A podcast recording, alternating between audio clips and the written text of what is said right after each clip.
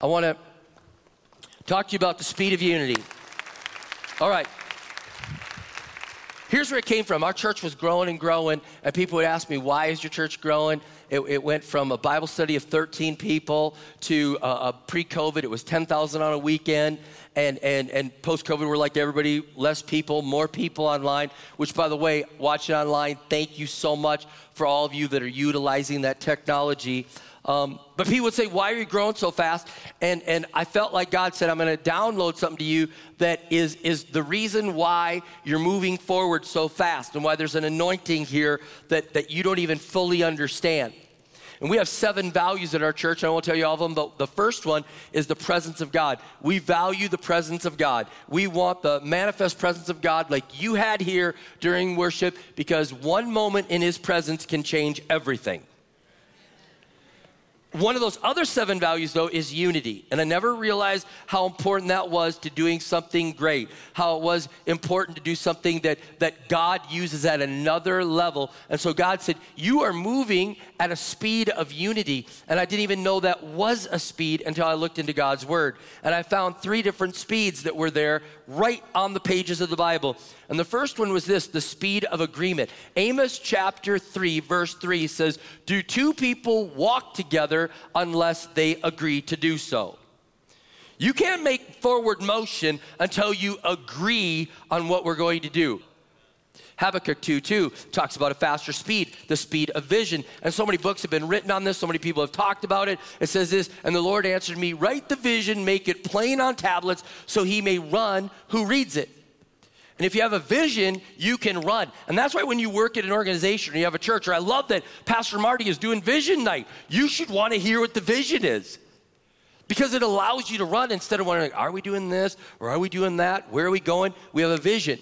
If you were to talk to our church, they would know our vision. We want to grow to 20,000. We want to coach 10,000 churches how to do kingdom builders and give millions to missions. We want to have 2,500 churches in our network. We want to uh, have 500 missionaries that are sent out. That's our bullseye 500 missionaries sent out from our body right now. That's our goal. So people would know our vision of our church. I could go up to people, they'll say it and it allows them to run. It allows them to move faster when you know what the vision is. You could cast a vision for a church. You could say, We're gonna have the best weightlifting church. We're gonna have the best accordion church. Of course, that's Wisconsin. But, you know, um, so we're gonna have the best uh, food shelf. We're gonna have the best. Do you understand? And as soon as you cast that vision, people start showing up. They're drawn to that vision because they can run at the speed of vision. But there's a faster speed, speed of unity speed of unity. And where did I find this? When I started looking in the Bible, I was like, God, you got to download this to me. He took me to Genesis chapter 11, Tower of Babel. The people are like, we will build a monument to ourselves. We will build a tower. This is for us, for our glory. Do we all agree? Let's go. This is and, and they, the Bible says in Genesis 11, 6, that the people were as one, and God says, nothing is impossible for them. Isn't that interesting? Beyond vision, they get to a speed of unity, and God's like, nothing's impossible. And so, what does He have to do? He has to confound them and bring division with the languages so that they can't do what they're supposed to do. You ever think about that? Division keeps us from doing what God has called us to do, unity allows us to do what He's called us to do. He showed me that in Acts chapter 2, when he pours out the Holy Spirit and he actually birthed the church, the Bible says when they were all in one place, in one accord, there were 120 people that were gathered. There were 500 people that saw Jesus ascend, and there's only 120 people, and apparently at 120, they had unity. They were in one place with one accord, and the Holy Spirit is poured out, and the church is birthed in a unity that is going on. Psalm 133 1 says, Behold, how pleasant and good it is when brothers dwell together in unity. And then it goes on and it talks about it is like oil being poured down Aaron's body onto his beard. Aaron was the priest, and it was oil was symbolic of anointing. When we're in unity, there's like an anointing that is flowing on us, on our church, on our business, on our community group. Do you understand? There's an anointing that is there in the unity. And Jesus even prayed for this unity. He's like, God, I, I, pray that they'll be one like you and I are one, and the world will know that you sent me because they are in unity and they love one another. And when the church is in unity, the world sees Jesus. And we have to run at the speed of unity. And so I want to talk to you for just a few moments and teach on this for you, just to, to help you to understand and have some tangible points of how do you know if we're running in the speed of unity. The first thing I would share with you is you'll know it when you feel it. You'll know it when you feel it. Like you just feel it. Like when you go into a place and it's it's it's clicking and there's unity, you can feel it. There's just a, a, something that is there. It, you, you can't even put your finger on it. Or or opposite of that, you go into a place where there's not unity. It looks perfect, but you're like, hmm, doesn't feel. I I don't feel it. There's something that happens physically, spiritually, emotionally that when you're in a, running at the speed of unity, you feel it. You just it's it's a tangible presence. It's like an anointing that is there in the atmosphere. I can show you how physically it affects you when you're not in unity. When you're not in unity with somebody and you see them, what happens to your body? When you see them, like I have an issue with somebody and I'm just walking in the grocery store. And all of a sudden I turn by the aisle and I see somebody that I'm not in unity. Physically, my stomach flips like and there's like a, like a shock of adrenaline that happens. I get like a hot fl- flash flood, like oh, like, and, and then I think I don't need bread today. I'm going to aisle six. You know, I hope they didn't see me. Let's get out of here. We don't need groceries. Leave the cart. You know, leave it, leave it. Just ah, we're out of here. Something happens. And, and that feeling that you feel is, is for you to be able to respond and say, let's make this right. Let's settle the problem. Let's not be at division. Let's not struggle with one another. And if you have that, that feeling towards anybody in this church, I don't want to tell you right now, go to that person say, I don't want to feel that way anymore. We've got to solve this. We've got to reconcile this. We, I, I want to feel the joy when I see, you know, when, when I saw Pastor Marty today, hadn't seen him in a while, and I saw him today. Man, adrenaline, positive, good. I just, I, I wanted to shake his hand, give him a hug, not have him break me in half. You know what I'm saying? And I was like, you know, yeah, joy. You'll know it when you feel it. When you, when you have the speed of unity, you don't second guess each other. It's terrible working at a place or being in a church where church says, here's what we're going to do. I disagree. I, why are we doing that? That's not the way. Uh, we just start second guessing. But when we have the spirit of, speed of unity, we're like, I don't understand it, but I'm going to do it because I trust you. And I'm going to move. I'm not going to second guess you.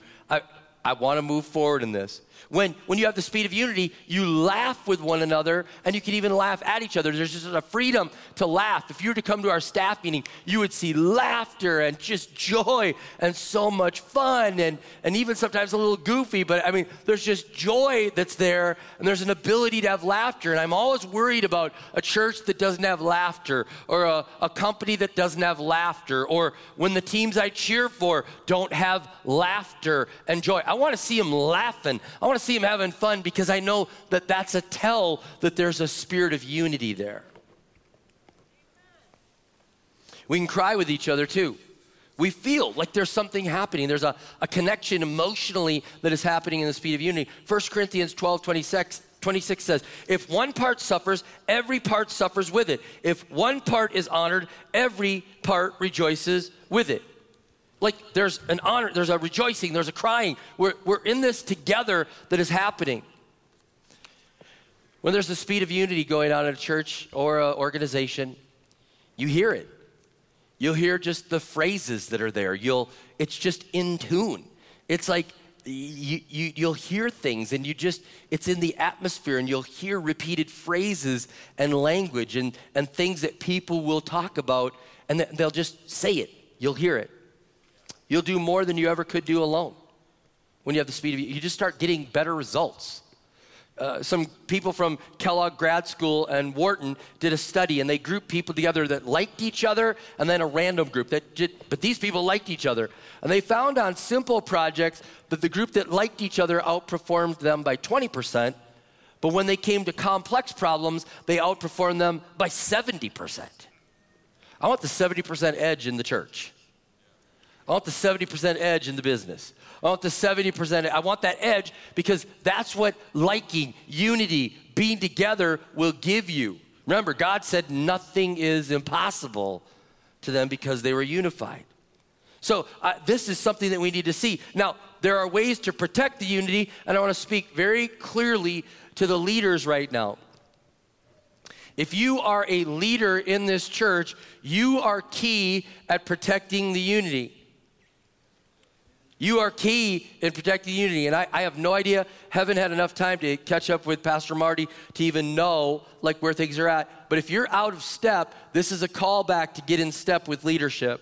I'm just telling you, you can't be in leadership and not in unity. And I'll illustrate this for you. In your band, there are two people that they must be in total unity or the whole band falls apart. And it's not the singer, okay? One of them's the drummer. Drummer has to be in total unity with the bass player. And if the bass player and the drummer are not what they call in the pocket, they got to be boom, boom. They're on the same beat. It feels dysfunctional to us. If they're off just a little, it just it's dysfunctional and it bothers us. And we'll even talk to the sound man, like sounds terrible. You know, no, it's that they're not on the same beat.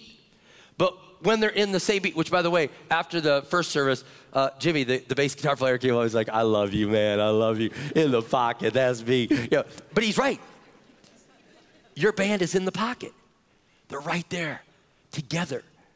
And, and what happens when there's a key leader, I, will even speak, I, I, have no idea what's going on church. I'm just, so please don't think I'm pointing at anybody, okay? But like, if a pastor on staff is out of line with the lead pastor, it's just, it's this.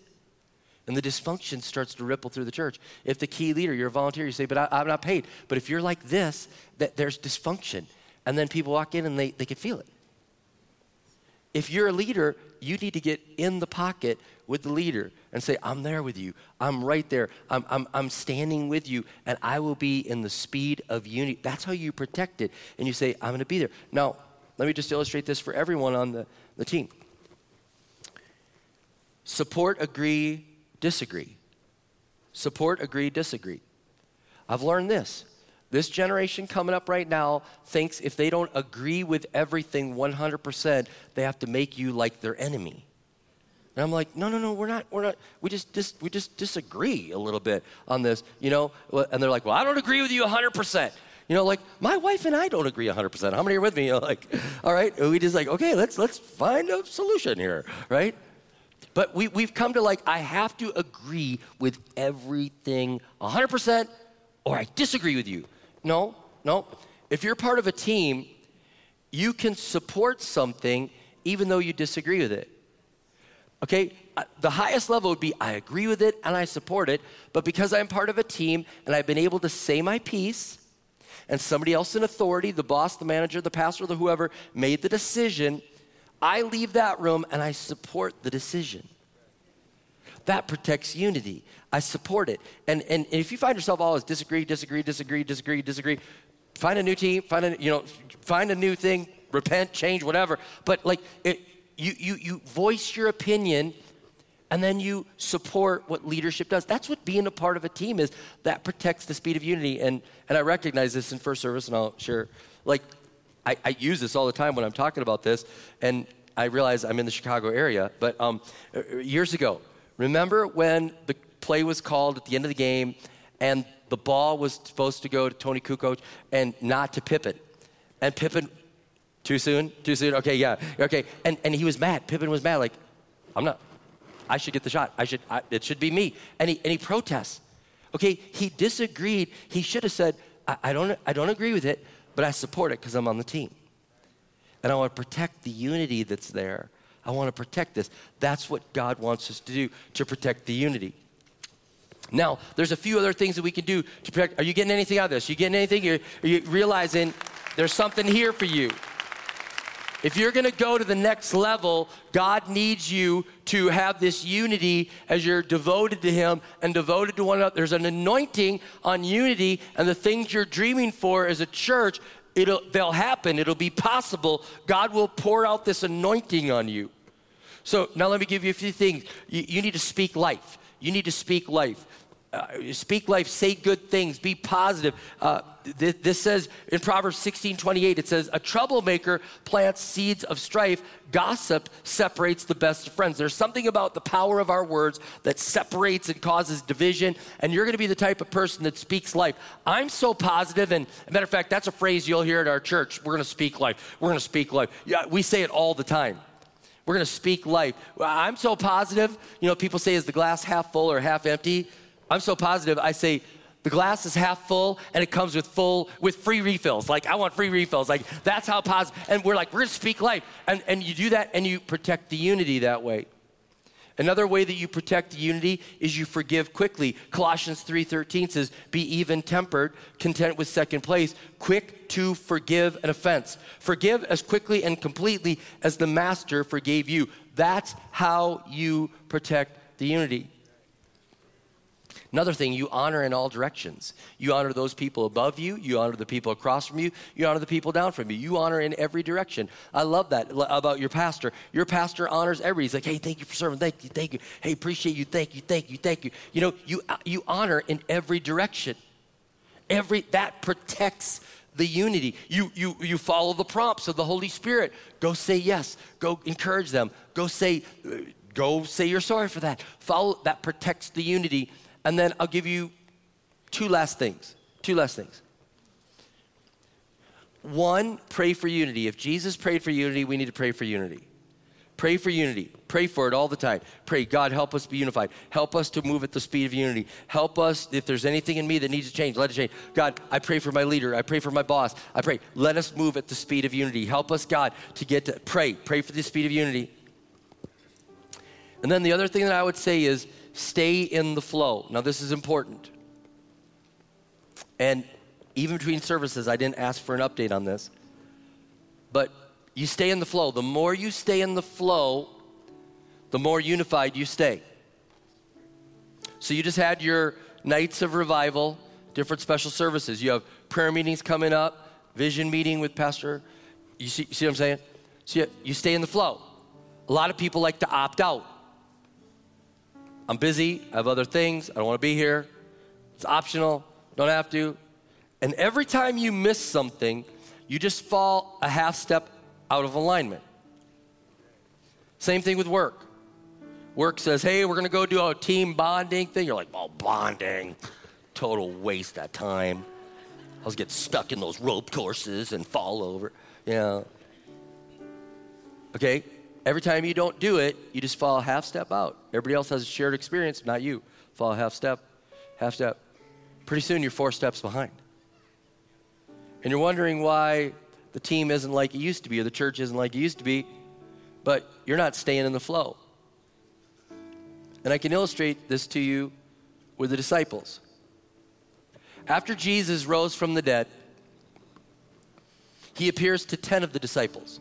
Judas is now gone but there's 11, and Jesus applies, uh, he, he appears, he appears to 10, which is just amazing. Like, not all of them were gathered, one was missing.